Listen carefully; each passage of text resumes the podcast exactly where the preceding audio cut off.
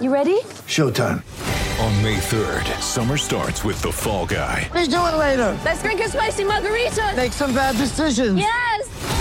Audiences are falling in love with the most entertaining film of the year. Fall guy. Fall guy. Fall guy. That's what the poster said. See Ryan Gosling and Emily Blunt in the movie critics say exists to make you happy. Trying to make it out? Nope. Because I don't either. It's not what I'm into right now. What are you into? Talking. Yeah. The Fall Guy. Only in theaters May 3rd. Rated PG-13. We had a lot of Matts on the text line. Matt from Hunters Hill. What was the result of the investigation into Jadeja? He got fined, Matt, 25% of his match fee for breaching level one of the ICC Code of Conduct.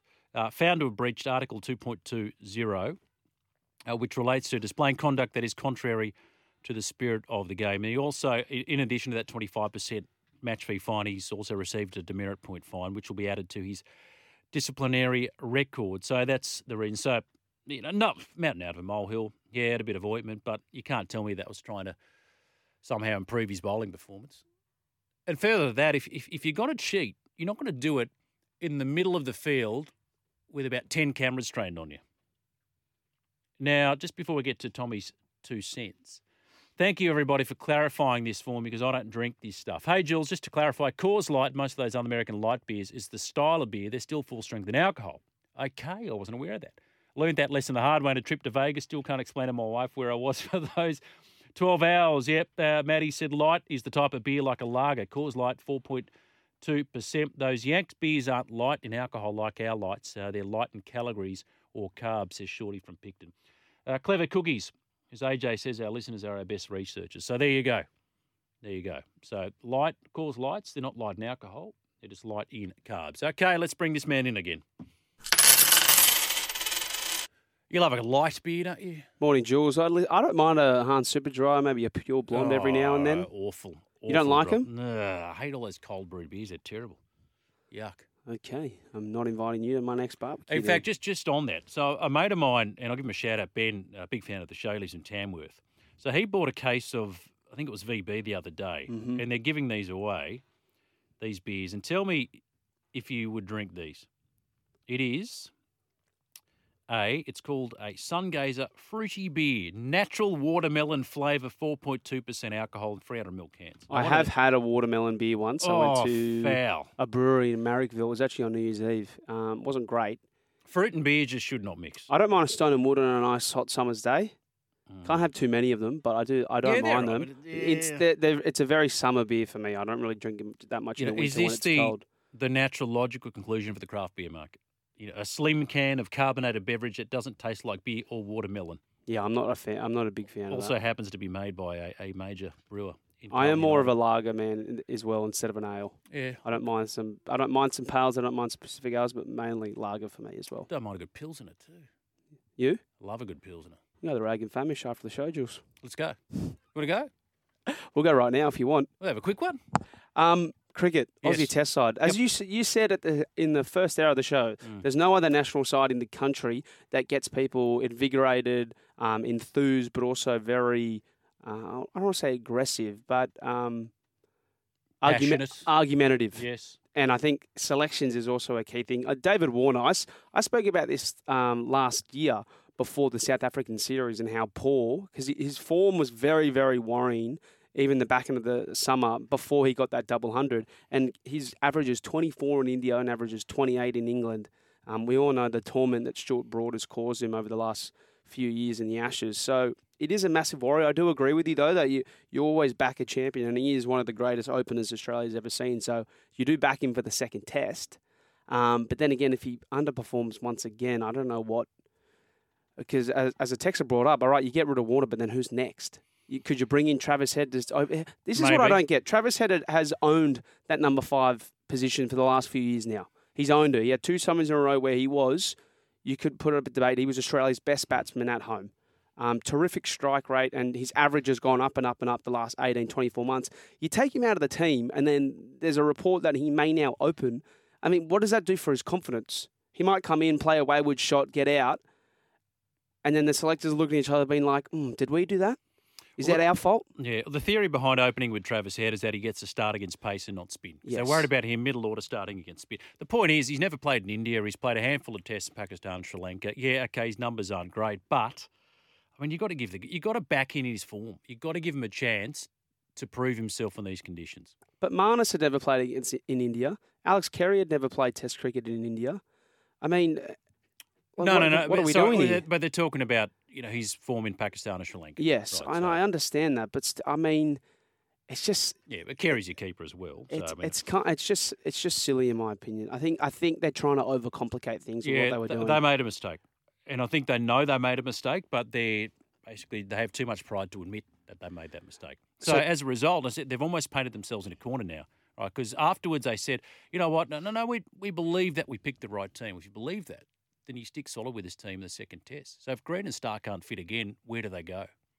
It's a conundrum. It's a real conundrum. Well, Scott Boland spoke to the media, I believe it was yesterday or today or early hours of today, about if Mitchell Starc comes in, he believes he's the unlucky man to miss out. Yes. Even though he didn't take a wicket, he said he, he thought himself he bowled he very bowl well, But you're not- especially you're in tandem with. Cummins, right? No, no, no, of course. And especially in bowling with Todd Murphy, he said he felt he had a good um, conjunction there with Todd, and that he was the one shining light for Australia. What took brilliant. seven wickets in the a couple of Corden bowls as well, who was fantastic. Um, I, I think they got on Socky for on day two, and he said he taught everything uh, that Todd Murphy knows with his did. regards to his bowling. Well, you know. Socky's a, a left-arm tweaker has also been mentoring Matty Kuhnemann, and he's been flown there as cover for Mitchell Swepson, who's returned home for the birth of his first child. So So this leads into what we do on Tuesdays. Is I, I throw a couple of statements out at Maddie. He has to say whether it's an overreaction or not. So given what we've just discussed there, um, text line been firing this morning about the cricket. Australia will lose the second test against India. Is that an overreaction? no, And if we lose, David Warner won't play for the rest of the Indian series. uh, not an overreaction. No. Oh, Australia has still every chance. Of course, people go, they're no chance. Of course, they're a chance. They're always a chance. Mm-hmm. It's still a very good cricket side, right? A- anything can happen. As we said, at one stage, Australia was five for 162, India five for 168, respectively, in their first innings, right? Is there a guy outside of the obvious ones? Is there a guy, in your opinion, who, if Australia win, who's the man of the match?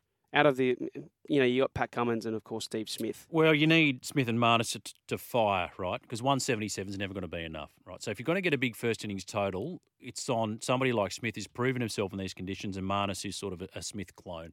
Uh, you need a better foundation from your openers, but it's the bowling. It's it's everything. Mm-hmm. The bowling in particular. Cummins was poor. He doesn't play two bad games in a row. So you need more from Cummins. Uh, certainly need more from Nathan Lyon. So I can't pinpoint just one.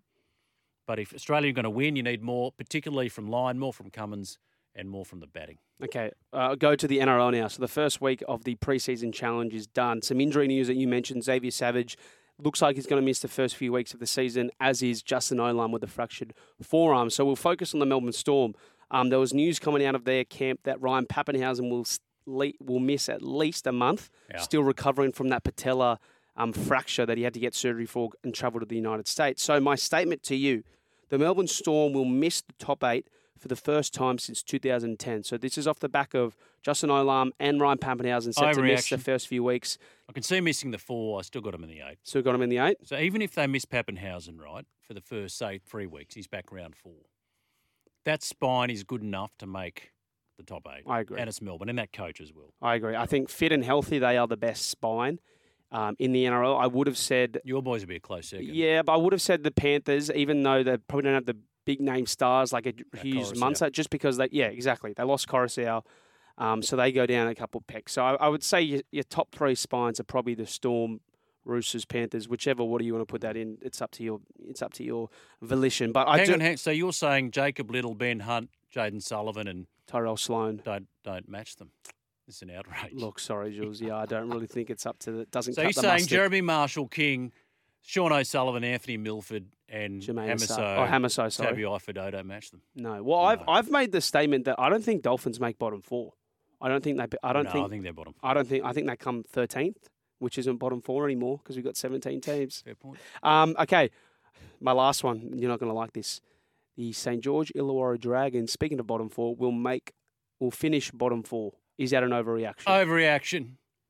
Oh, I've got to defend my red V. I actually have no idea how they're going to go. People are death riding them. A lot of them are death riding them last year as well. People are death riding the Cowboys last year. So I need to believe. I just don't believe in this incessant negativity where you write off your team before a season's even started. Well, I think you've got to I be mean, there realistic so- though. Yeah, you know, there are so many variables, right? With injuries, I mean, you just don't you just don't know how a year's going to play out, right?